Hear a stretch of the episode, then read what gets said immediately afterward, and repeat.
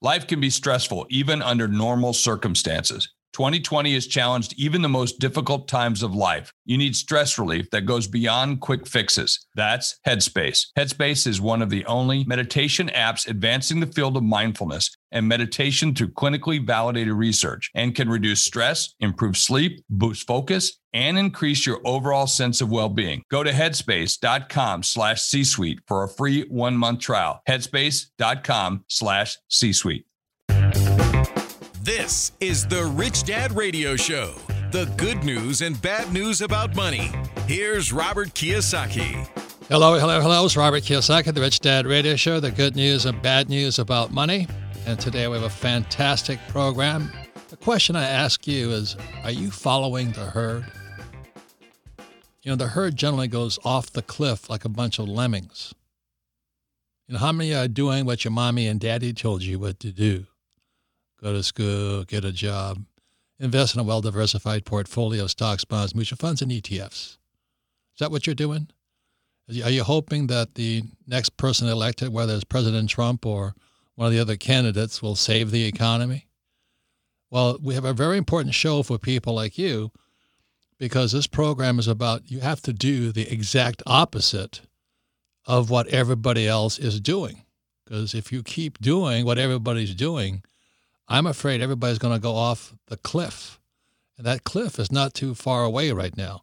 So we have a very special guest today, very credible individual. His name is John Del Vecchio, and he's an in-house stock market guru, and he's a forensic accountant. My new favorite words, because there's a lot of fraud going on, and I have to hire some forensic accountants to like to look around who the who are the termites inside of my own company. So forensic accountants have a very important role in any entrepreneur's business. But most importantly, our guest is the forensic accountant for Dent Research. And for those who do not know who Harry Dent is, Harry Dent is one of the biggest forecasting gurus of all time. So he's he's not always right, but he does believe he's right. he, has some, he has some interesting things to say. So every time I listen to Harry, I was, you know, I've had dinner with him a number of times. I love just sitting next to him. I don't have to say a thing. It's a one way conversation.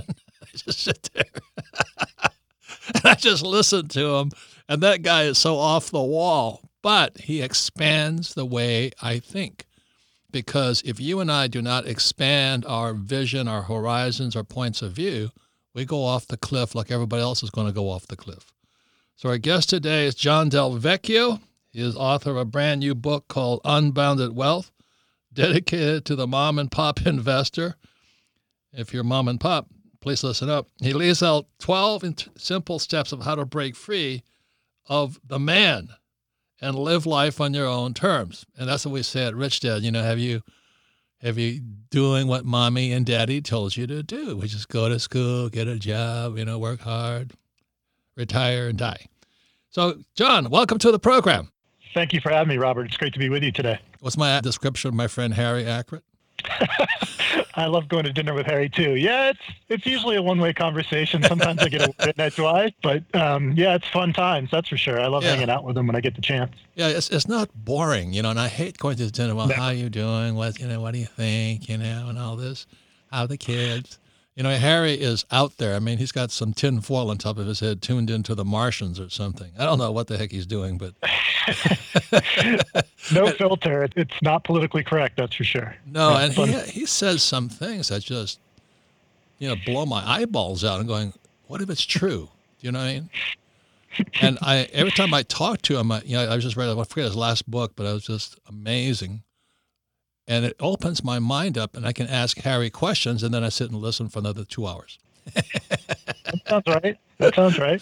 So, John, give us a little bit of your background, please.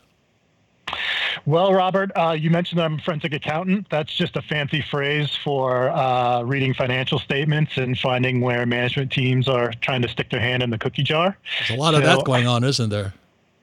A lot of it. Yeah, I came of age. I started my career in the late 1990s on Wall Street when the internet bubble was kind of at its peak, and I saw that it was going to be a multi-trillion dollar disaster. It took me about two years to figure that out, and so I went to the dark side, which is I shorted stocks, meaning I bet against them, and I had cut my teeth at a forensic accounting research firm that sold research to every major hedge fund and mutual fund complex uh, around the United States, probably the most successful independent research firm in the history of Wall Street, and that's where I, you know, learned the basics and. Um, I started managing a fund in 2002 to short tech stocks, rolled that into another fund that took advantage of the financial crisis in 07, 08, and into 09 and managed a hedge fund there and then converted that into an exchange traded fund and then went to go work with Harry in 2015, I guess. So it's been about five years, but that's the basics of what I do. And the most recent book, as you mentioned, Unbounded Wealth, is really for the mom and pop person. Um, it's not very technically oriented, should be able to read it in a couple hours. I hired an illustrator, so it's got cartoons in there to oh, make good. it fun and interesting. Um, and really, what I'm trying to do is get the average person to save, invest. Um, really get on a path to financial independence because the average person is so far behind and it's a very dangerous place that we're headed to in this country and i don't want to see that happen to, to most people yeah is this deja vu all over again 2008 so the difference, I've been through two of them, and um, really, you know, my career took off because of crisis, and I've probably made bigger returns during crisis than yep. any other time period. So it's not necessarily a negative thing, but I'll tell you why I think this next one's going to be a doozy when it happens and much worse than the other two and how it's different. In the late 1990s, it was mostly driven by technology stocks. So if you weren't invested in tech stocks, you actually did quite poorly. There were essentially a uh, a bear market in non-tech stocks. So when it finally crashed, it mostly crashed in technology stocks. In 2007, 2008, in that time frame, I mo- mostly focused on banks and companies that were mortgage lenders and related to real estate in areas like Arizona, Florida, and California. Uh, Las Vegas that were highly inflated.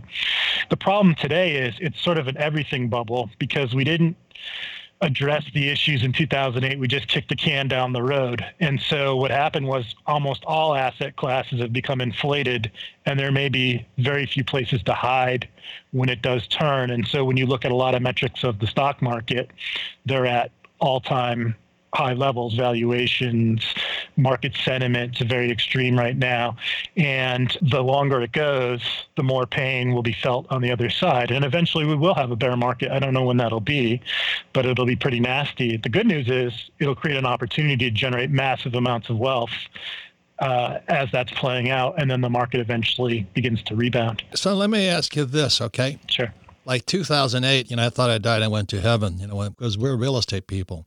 I'm not in mm-hmm. the stock market. Okay. And as the markets crashed, it was frightening, obviously. But I was taking laps around the rosary bead saying, you know, thank you, Jesus, man. I tell you, best real estate. I live in Arizona, and the best real estate in the world was going for peanuts. Yep. On top of that, the Federal Reserve Bank was dropping interest rates. So the prices were coming down of real estate, and the prices of money were coming down. My concern, this next one coming, who knows when it's coming, Of course, Harry does, but we don't. But right. but when it hits, you know what they say, the Fed's out of bullets. I mean, we, our interest rates are at all-time low, prices are at all-time highs. And for those who may not know and understand the term, it's called the everything bubble. It's because they dropped interest rates to sub-zero in many countries. It blew everything into a bubble. So that's why real estate's high, stocks are high, bond market's high. I don't know what else is high out there, but everything's high. And I don't know if you read Nassim Taleb's book, you know, the um, Anti-Fragile and the Black Swan. Mm-hmm. This next one that comes down, how we're going to recover. See, you know, when we're out of bullets, I mean, how, if they're already at zero, what are they going to do? And interest rates it's a very dangerous situation. So imagine you were in a coma for 10 years and you just woke up and someone told you that the stock market's up 450% from the crisis lows, unemployment's at 3.5%, tax rates have been cut, both at a corporate and a personal income level? And then what would you expect interest rates to be? A reasonable person might say five or six percent, and somewhere in that range, maybe.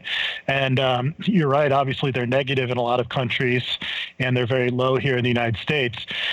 what's interesting is the expectations are that they'll continue to be negative or very low for decades. And um, that is a fear that there are no bullets left to address the situation when the time comes to essentially make money cheap again. Yeah. So, John, so let me ask you this question. Look, you know, one of the tenets of Rich Dad Poor Dad, which came out, you know, in 1997, was savers were losers.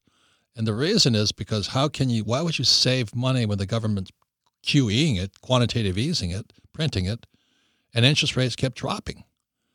So that's why I, I became a gold bug in 72 and I've done pretty good on that. I don't save cash; I save gold and silver. But how can people save money? You know, that the person who's following mommy and daddy's advice of get a job, work hard, and save, save, save, save, save. When ne- when the banks are going to charge you money to save. Right. So I save money to the extent that looking to put it to work in opportunities to generate capital gains over a period of time. Everybody, I want you to listen to that. See, that's there are people um, of my generation. I remember when we had we could get 15% interest. Right. You know, and people were taking out CDs, certificates of deposit, and they'd put a million dollars in there and collect 150k a year, and you were home, you know, playing golf. Yep.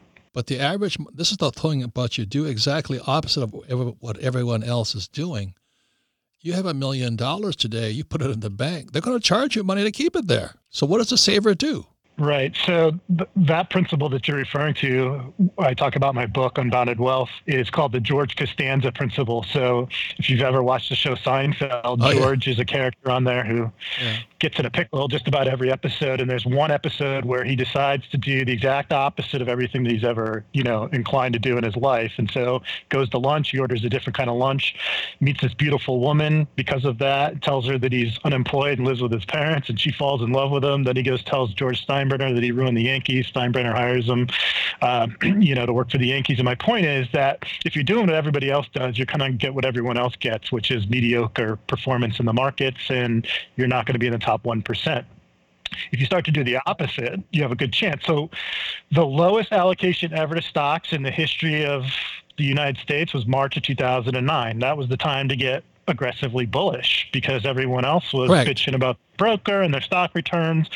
So, my point about saving is keeping some fresh powder at opportunities to make huge returns when everyone else is, you know, capitulating and essentially jumping out the window or slashing their wrists. You're not counting on cash to be an asset. No, I, I um, to acquire assets. I own a significant amount of gold myself. Uh, gold had obviously had a huge run from about 02 to 2011. You know, commodities work in very big cycles. I know that Harry's very bearish on that, but you know, gold is traded relative to something else. So if the dollar were to collapse 50% and gold were to go down 20%, well, gold actually appreciated in value relative to the dollar. Gold has done phenomenally well relative to the euro, to the British pound. I think the euro is kind of a joke as a construct. So gold has done tremendously well, and I've, it's also done extremely well to the S and P. You know, because yeah. uh, in 2000, gold was down to like 200 bucks an ounce. Again, I thought I died and went to heaven. Right. And I just backed up, but everybody was getting out of gold. This is the point. And uh, this is why I ask you, know, you understand Taleb's book about anti-fragile. The bigger the market, the more fragile it is.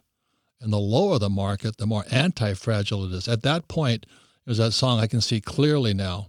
That's why love crashes, is because then you can see through the dust. Does that make sense to you? And that's what you hold cash for. But I don't hold cash to save. No, me neither. So in the remnants of a of a crisis, there will be plenty of opportunities to buy assets at bargain levels, and that's because most people do the wrong thing at the wrong time. So they buy a seven hundred thousand dollar house in two thousand and six when they make 50 grand a year or and you know the bank doesn't even ask them to verify their income. So as soon as i heard about no doc loans i was licking my chops. Now it right. took about four or five years for this to play out. The how i knew that the crisis was coming was i tracked something called mortgage equity withdrawals which was the amount of money that people were pulling out of the equity in their home because the home was appreciating and then buying things like cadillac escalades and blowing it on oh what a great idea that is man. I tell you. Hey uh, uh john we're going to take a break but everybody wants you to listen to what John is saying. His topic is to do exactly the opposite of what everyone else is doing. And I remember those days when people were pulling out the equity in the home in their homes. I don't know what the heck they were doing. They're smoking it or something. But they're the people that went broke, and then they get angry at the rich. You know, when they're the stupid ones, because they're doing as they are told. When we come back, we're talking more about John Del Vecchio about what you can do that's opposite of what the herd is doing. We'll be right back. Support for this podcast comes from CDW and Dell Technologies. At CDWG, we get that migrating your agency to a hyper-converged infrastructure is challenging. Like me switching to decaf. Gotta do it, don't want to do it, but gotta do it. Whoa, slow down, friend. CDWG's experts can help simplify your transition from legacy to hyper-converged infrastructure with Dell EMC solutions that offer speed and agility. Do it, do it. Have you done it? Is it done yet? Why isn't it done yet? IT orchestration by CDWG. People who get it. Find out more at cdwg.com slash Dell EMC. Hey, Rich Dad listeners. It's Rob, the producer of the Rich Dad Radio Show.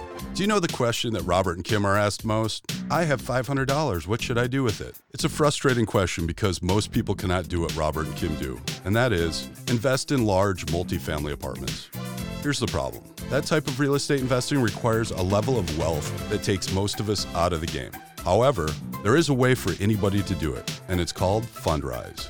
Fundrise is an online real estate investing platform allowing investors of all levels to purchase and create high quality real estate portfolios and ultimately reap the long term cash flow and value creation benefits historically provided by private market real estate. Through their cutting edge technology and low cost model, Fundrise enables you to instantly access hundreds of high quality, high potential private market real estate projects from high rises in DC to multifamily apartments in LA, all handpicked by Fundrise's in house team of professionals. But now, no matter what kind of investor you are, Fundrise makes it simple to build a more perfect portfolio. So are you ready to get started? Visit fundrise.com slash richdad. That's F-U-N-D-R-I-S-E dot com slash rich richdad to have your first three months of fees waived. Again, that's fundrise.com slash rich richdad. Don't be like Charlie. Charlie is that do-it-yourselfer who does himself in. Do-it-yourself is good for tile and grout. It is not good for asset protection. Charlie thought he'd save a few dollars forming his LLC online. With no guidance, he did it wrong. When he sold the property, he lost thousands and thousands of dollars. He did himself in by trying to do it himself. Don't burn yourself. Use Corporate Direct to set up and maintain your LLCs and corporations. Corporate Direct is owned and operated by attorney and rich dad advisor Garrett Sutton. Garrett wrote the bestsellers Loopholes of Real Estate and Start Your Own Corporation. He is Robert Kiyosaki's attorney for asset protection. He and his team will do it right. Visit them at corporatedirect.com or call 800 600 1760. Mention Rich Dad and receive $100 off your formation fee. That's corporatedirect.com. Corporatedirect.com. Welcome back, Robert Kiyosaki, the Rich Dad Radio Show, the good news and bad news about money. You can listen to the Rich Dad Radio program anytime, anywhere on iTunes or Android and YouTube. And you can and please leave a review wherever you listen because we to know what we're saying makes any sense to you or you don't care about it. To hear our podcast again, you know, we archive all of our podcasts for one big reason is because we're an education company. We make no recommendations, even though I say I, I buy gold, I'm not saying you should buy gold. So think for yourself. But we archive it because repetition is how we learn. If you listen to this program one more time, your brain cells may find new life and some breath of fresh air in there. So go to listen to this podcast again with your friends, family, and business associates at richdadradio.com and ask them, are you doing the things your mommy and daddy told you to do? And do you have a social medic? So that's what we're here for, just to challenge the way you think. That's why it's a good news and bad news about money. So our guest today is John Del Vecchio. He's an in-house stock market guru and forensic accountant for Dent Research. We recently had to hire forensic accountants and attorneys to investigate my own company here because we're going to find out what really went on. So it's it's going on all over. You know, I just finished a book, John, called uh, "Who Stole My Pension," and it's, now it was, it's with a forensic attorney, and he investigates pensions. And he decided it was much more lucrative to be a whistleblower than to be an attorney. That's right. It is. he, he, was just awarded, I think, somewhere between 30 and 40 million dollars last year because mm-hmm. Wall Street has been looting the pensions of all the public servants. But Wall Street, you know, Wall Street is doing the same thing to the 401k. So that's my plug in my book here. It's called Who Stole My Pension? And if you're a baby boomer or you have a friend or a family member who's about to retire, who, who stole my pension This is a big one to read because you got to get prepared for what's going on. Because the subject of today's talk is are you doing exactly what your mommy and daddy told you to do? Are you counting on that retirement? Are you counting on that pension? Are you saving money? Are you investing for the long term in the well diversified portfolio in the stock market? Do you have a job? Are you sending your kids back to school? That's doing the same old thing. That's why I wrote Rich Dad Poor Dad, because my rich dad never did any of those things. And the reason I can think differently, not that one is right or wrong, but I can see both sides of a three sided coin heads, tails, and the edge. So our guest today is John Del Vecchio, forensic accountant, and he's a very important job of looking who's stealing the money. So, John, you know, if everybody right now is sitting there, they have a job, you know, they're saving money, and they're investing for the long term in a well diversified portfolio of stocks, bonds, mutual funds, and ETFs, what would you say to them? Uh, well, I would probably hold their hand and pray with them and hope that the trends are going to continue um, because the stock market's at very stretched levels valuation wise. All time um, high. All time high. All time highs, yeah, from History. price to sale basis, cyclical PEs, very scary. Profit margins have maxed out at companies, revenues have stagnated. Really, the big drivers have been stock buybacks, which are actually expected to be down 5% in 2020. So that could be a headwind. Uh, let me explain that to people. I was having dinner. I live in a fairly exclusive area in South Carolina, and I was having dinner, and the boy, the talk around the office, everybody loves Donald, you know, because the stock market is up. He said, What do you think? I said, well, not only is the stock market up, but the only reason it's up because the bond market is up. Don't you get the relationship? And these people had no idea what I was talking about. It's corporate credit that's going to blow this market apart. These guys are very smart, rich people, but they made their money as good, hardworking accountants, attorneys, investors, and all this stuff. But they had no idea what I was talking about with corporate credit and the bond market. This is the everything bubble. Their properties are high. They're high. They're drinking like fish and they're high as kites right now. What do you want to say to them, John?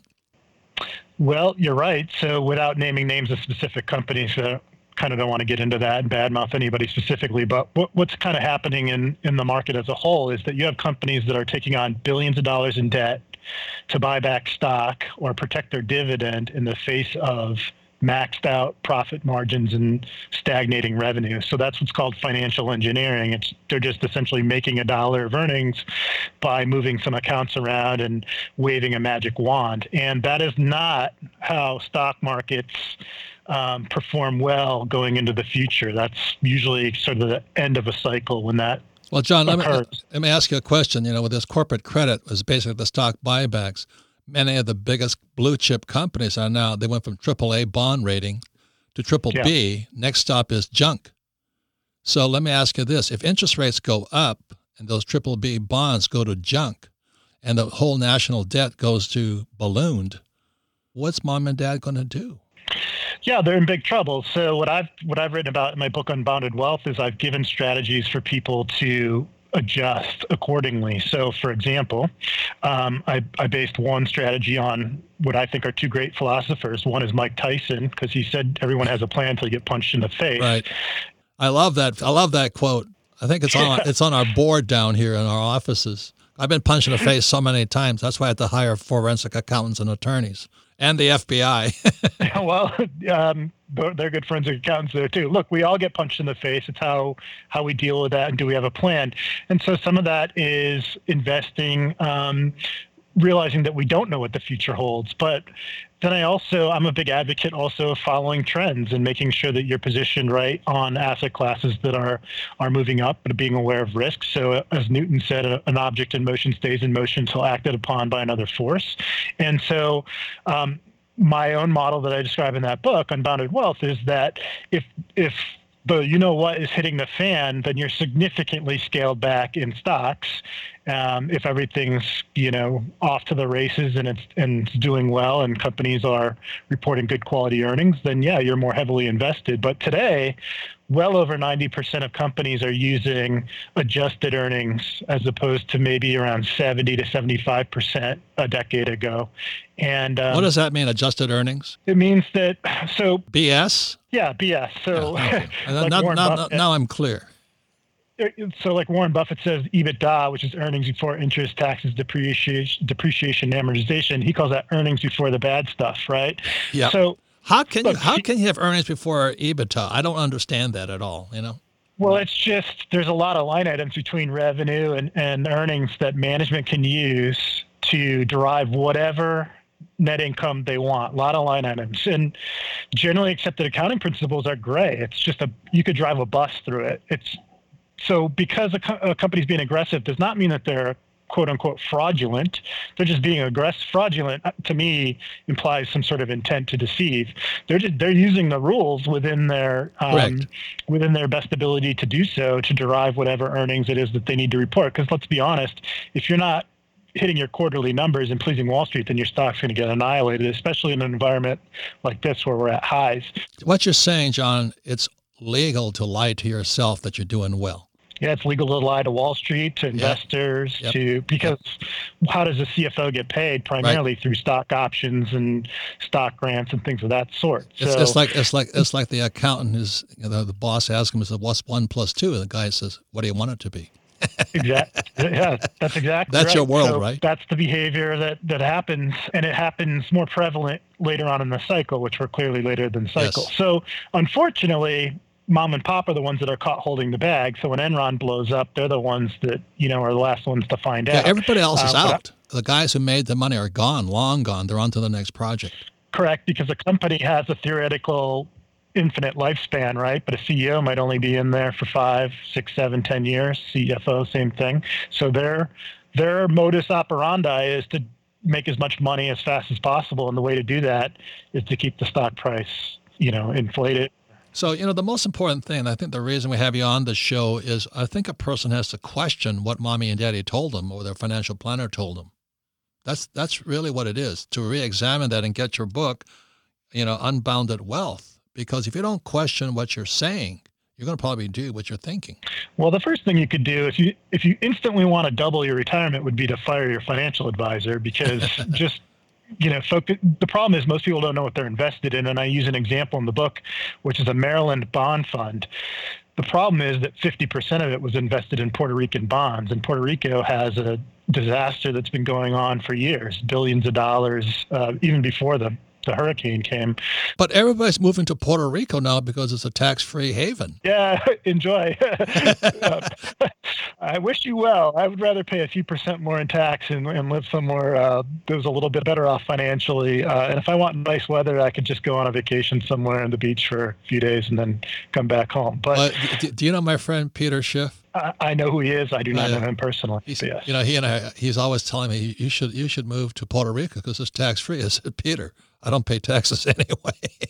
yeah, exactly. I mean, my tax. Why would I move to Puerto Rico? well, Harry's down there. Um, I know. That's why I didn't want to say anything. you see, John, if you're a real estate guy, you don't have to pay taxes legally. That as an accountant, that's the biggest loophole there is left. Yep. Appreciation. Uh, um, I'll, I'll spare the trip down to Puerto Rico, but um, yeah, listen, you know, the average person is just going to get caught holding the bag. And what I'm trying to do is position them to be independent of external you know factors external forces. And so if you don't know what you're invested in i mean that's that's scary. And so um, unfortunately a lot of people get sucked into investments that they're not even keen on on what it's all about. Well that's what's happening now is everybody's chasing the new i guess they call them unicorns like uber and weworks those companies are bankrupt and they're investing in them. So, a, a, good warning sign that we're at the top of the market is the number of billion dollar, and when you're referring to a unicorn, it's a billion dollar valuation company. The number of billion dollar companies that are going public that lose money is enormous right now. And um, well, isn't it's either that, at is, or above but, thousand. So, but isn't that only because interest rates are so low they can't get any what they call returns or gains or green shoots, what do they call it? Growth? Well, They'll chase certainly right uh, low interest rates promotes greater or excessive risk taking. There's no question about that. WeWork never came to the markets. If it did, I would have been shorting that as soon as I possibly could. it would have been a layup gift from God all-time opportunity to make. I mean, it was just, and you want to talk about. I mean, they had things in there like community-based EBITDA, and all, one thing you learn as a forensic accountant is when you've never seen it before, um, you know, really buckle down and try to figure out what's going on there. So when they start naming new financial metrics in 2000, it was things like eyeballs. You basically was the number of people that were viewing. I, I, I, oh God, I just went nuts around 2000. Yeah. We hired this marketing person. And she says, Yeah, we had 16 million views today. I'm going, How many sales? Huh? well, eyeballs, eyeballs but no sales. Into profits, you know. So community-based EBITDA, which is what WeWork was was utilizing, is just a fictitious number. I mean, they just talk about making stuff up, and so yeah, that that's a sign of a late cycle. Is when billion-dollar you know, huge money losers are going public and people clamor for them. Although a lot of them have sank pretty hard after they've gone public. There's been a few exceptions, but but most of them have have gotten hit pretty hard. So, John, let me ask this last question. Sure. If things go up, something comes down. Something. What happens? is People chase the up, right? Oh, it's it's it's hot. We're chasing Uber right now. Then it mm-hmm. comes down, and then they're still chasing that stupid stock. I mean, it's good service, but they're losing billions they will chase it all the way down. That's the problem. People get sucked into concepts and glossy growth stories. And look, the the laws of economics will never be repealed. So yep. a company's going to have to generate some sort of stream of cash flows over a period of time, discounted to the present to have any valuation. You can't just continue to lose gobs and gobs of money because even though interest rates are low, eventually the market is just going to turn its back on Correct. the company with you know hat in hand to try to you know what that's like that's like the neighbor who moves in they buy the big house and they got the two suvs and a sports car and six three kids in private school they look good yeah. say, oh oh he's making 600000 a year i go he's still broke that's the Joneses. Don't keep up with the Joneses. I read about that in my book. And unfortunately, the average Jones family has $60,000 saved. So if Mr. Jones loses his job or he passes away or something, that family's hosed. They got no ability to maintain their lifestyle, certainly can't retire. And so they're just a mouse on a treadmill. And, you know, it's a, a very bad ending. It's a horror movie, and horror movies usually end pretty badly. And that's the situation most Americans are in, unfortunately. John, how big is the horror movie going to be when it comes down? Uh, as I said earlier, it's going to be a doozy. So uh, the the good thing is there'll be plenty of opportunity to make tons of money in in the ashes of of the next meltdown, and um, you just got to be prepared. So you got to have some dry powder. You've got to be paying attention to what other people are talking about, and as you said, and what my book is about is just doing the opposite of what everybody else is doing, and uh, you'll be a lot better off. You know, John, you sound like Mother Teresa to me for some reason. you and I'm Catholic, you, but you, that's, you, that's, probably where it ends. You, you and Harry, you know, I think I'll ordain you guys. but that's why I listen to Harry, you know, because otherwise I, I get sucked in with the crowd, right? Is that is that the whole message today? that's the message. You know, be like George Costanza, do the opposite of what you think, and you're going to be a lot better off than, than your neighbor, your friend, the average person, for sure. No question about it. Hey, John, thank you for t- say hello to Harry for me. Tell him my I can't wait to have another sermon on the buffet table. I'll let him know. Thank you so much for having me today. Okay, thank you. Good luck to you. Bye bye. Bye bye.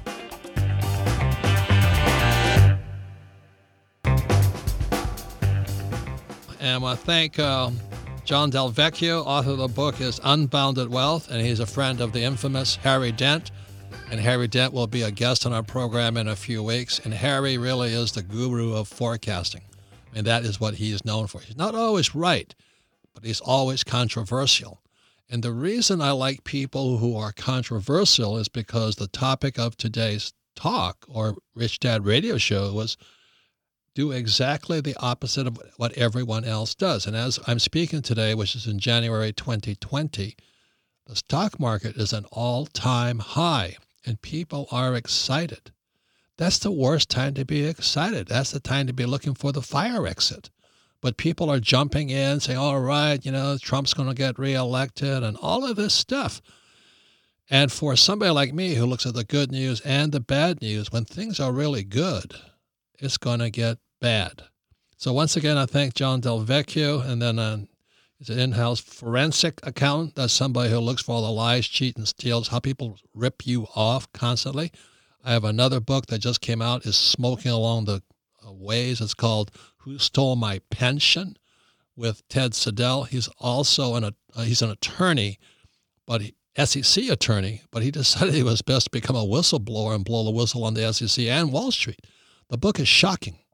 So, ladies and gentlemen, we all know there's crooks and perverts and weirdos and everywhere in the world, including church. I'm not just speaking of the Catholics. The Protestants are just as bad as the Catholics. So are the Buddhists, you know, because I know. I mean, uh, my sister is a Buddhist not mon- nun. She's not a monk. She's a nun. But she tells me what goes on with those Buddhist monks wearing those orange saffron robes, and they're not you know, innocent there. So, ladies and gentlemen, we're all human beings. We have a good side, a bad side, a dark side, and a weird side. So that's why I'm very happy to have John Del Vecchio on so we can talk about how do you prepare for what we're doing, but most importantly, don't do what mommy and daddy did. That's the most important thing.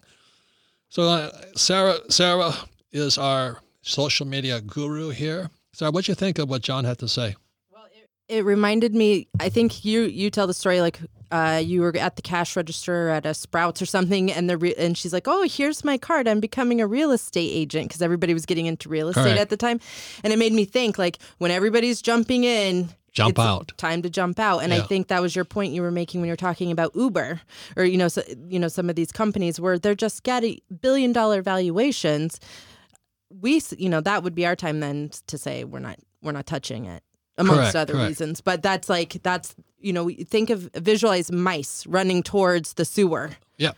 Yep. Or the lemmings going over the cliff. exactly And unfortunately, my prediction is, is I'm not as dire. I'm more dire than uh, John Del Vecchio, but not as dire as Harry Dent. But anyway, I think we might be heading for a depression. And the idea that, well, we just jump in, when the crash hits, we just jump back in, it's going to bounce back up. I don't think that's going to happen. I think when I hit a whole stretch, maybe 10, 20 years of a depression. Right. The question is, how long did that last depression last? Lasted 25 years. yeah That's how long well it lasted. who did we interview um uh, Doug Casey, he said we're still in the depression. We never really came out, out, of it. yeah. yeah. So, um, and it, you always show the chart, the Dow chart, right, in the Yeah. little blips at Yeah. each time we've come to a crisis. Yeah. I mean, this one is is going to be significant compared to Biggest in the history of the world. Right. And this time the whole world's involved. Yep.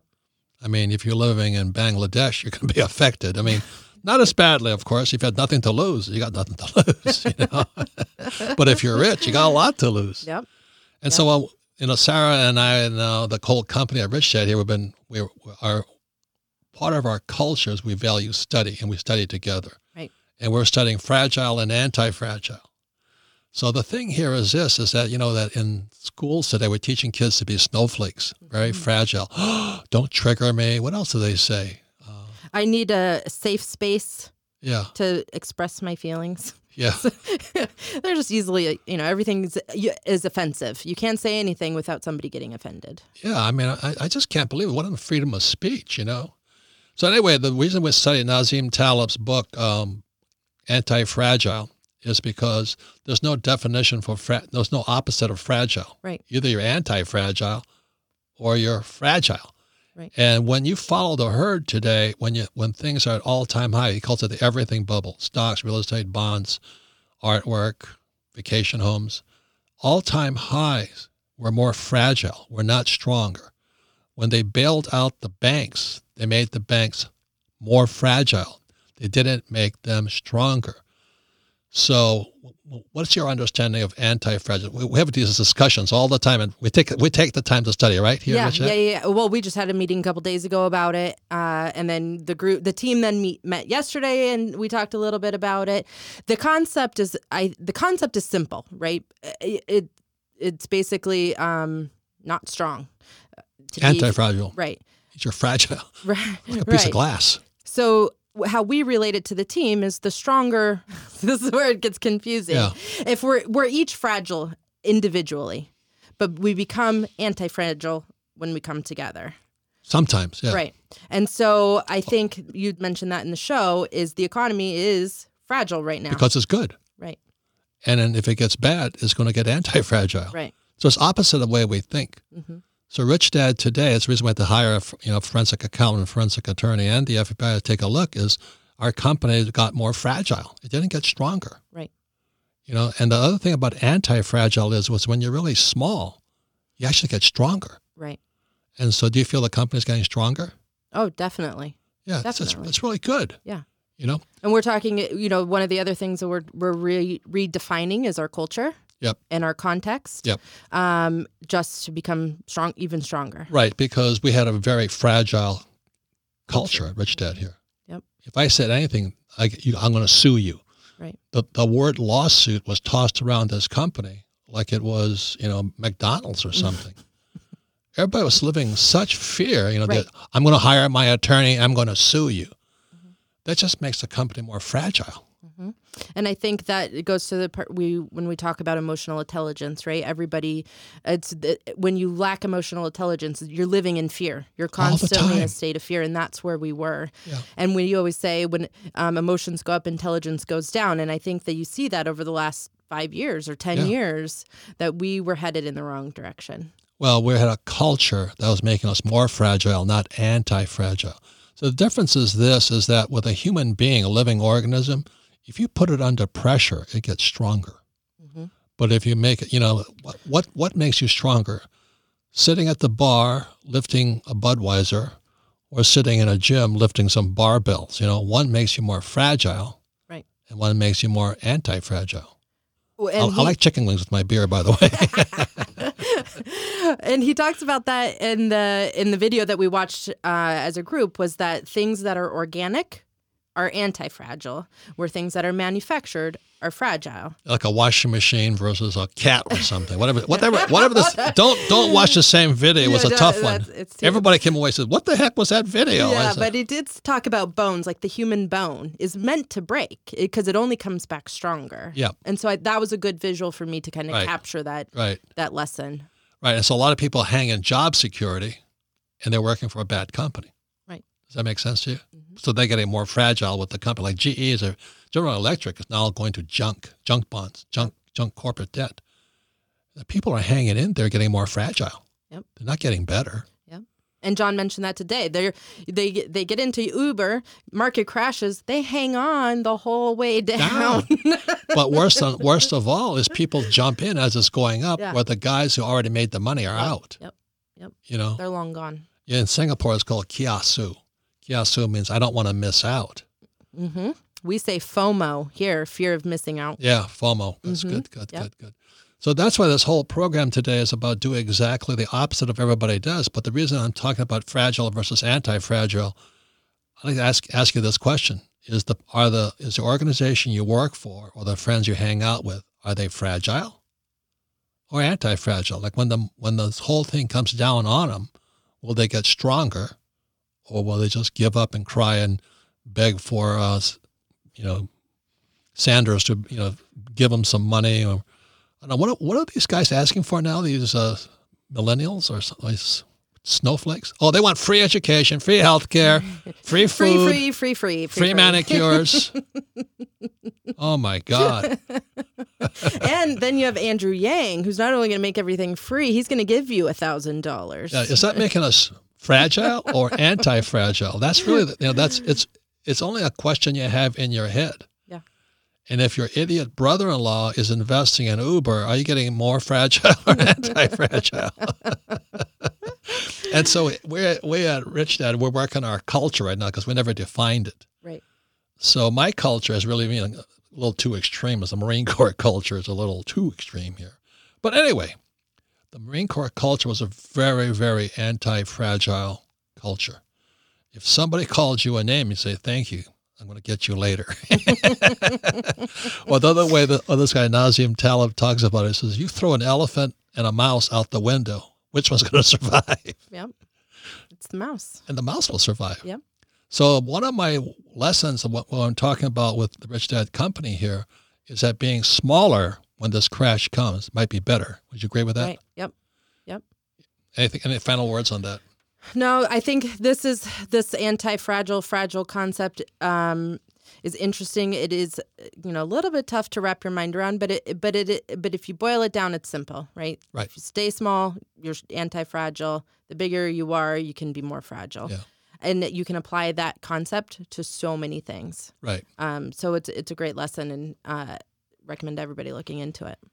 So, you know, somebody asked this question, I say the same question. I always think about this. What I would rather do is sit at a bar, drink beer, and eat chicken wings, or go to the gym. One makes me more fragile and Yeah. fat. Another makes me anti-fragile, but it's not pleasant. Right. And so, again, I want to thank John Del Vecchio. I want to thank Sarah for her contribution. And so the topic is do exactly opposite of what everyone else is doing when it comes to investing. The majority of the time, the crowd is wrong. And right now, the crowd is at the highest. I think the Dow hit 30. I don't follow the stock market. Hit 30,000. Oh, Yeah, yes, but with this coronavirus now happening, we're going to see major drops, I believe, and I'm not even I'm and that's just from my amateur eyes. Right. But the point here is more fragile Yeah. because it's high, where people think, oh, a good stock market. And I know my friend Donald is doing it so he gets reelected. But it's actually making the U.S. more fragile. Mm-hmm. It's really interesting. That's what's so hard to get around anti fragile and fragile. Well, I think that's where you get the amateur investors too. They're Yeah. thinking 30,000, I'm getting in right now. It's going to go up, It's it just can't, you know, and they're not thinking what goes up. going to come down. Exactly. And the other saying, as a professional investor, is that the bull goes up the stairs, which means it goes very slowly, you know, in steps and steps and steps. But when it goes, the bear goes out the window. it's like the elephant and the mouse. Who's going to survive? Yep. You know, the mouse will survive. So right now, do exactly opposite. You may want to check out who your friends are. Are they fragile or anti-fragile? Are they stupid or are they smart? Are they proactive in learning? Are they, you know, are they, are they getting stronger? Are they working out? Or are they getting fatter? And really, that's kind of the question right now. Yep. Good. So I want to thank again John Del Vecchio. Thanks, Sarah. To do exactly the opposite of what everyone else is doing. He's the John Del Vecchio's author book of Unbounded Wealth. It's a book dedicated to mom and pop investor. He lays out 12 simple steps how to break free of the man and live life on your own terms. And the man right now is big, fat, and stupid and ready to start coming down. But they've already sucked all the cash out. Again, thank you all for listening to the Rich Dad Radio Show. And again, uh, Harry Dent will be, you know, my friend Harry Dent will be on soon. Thank you very much.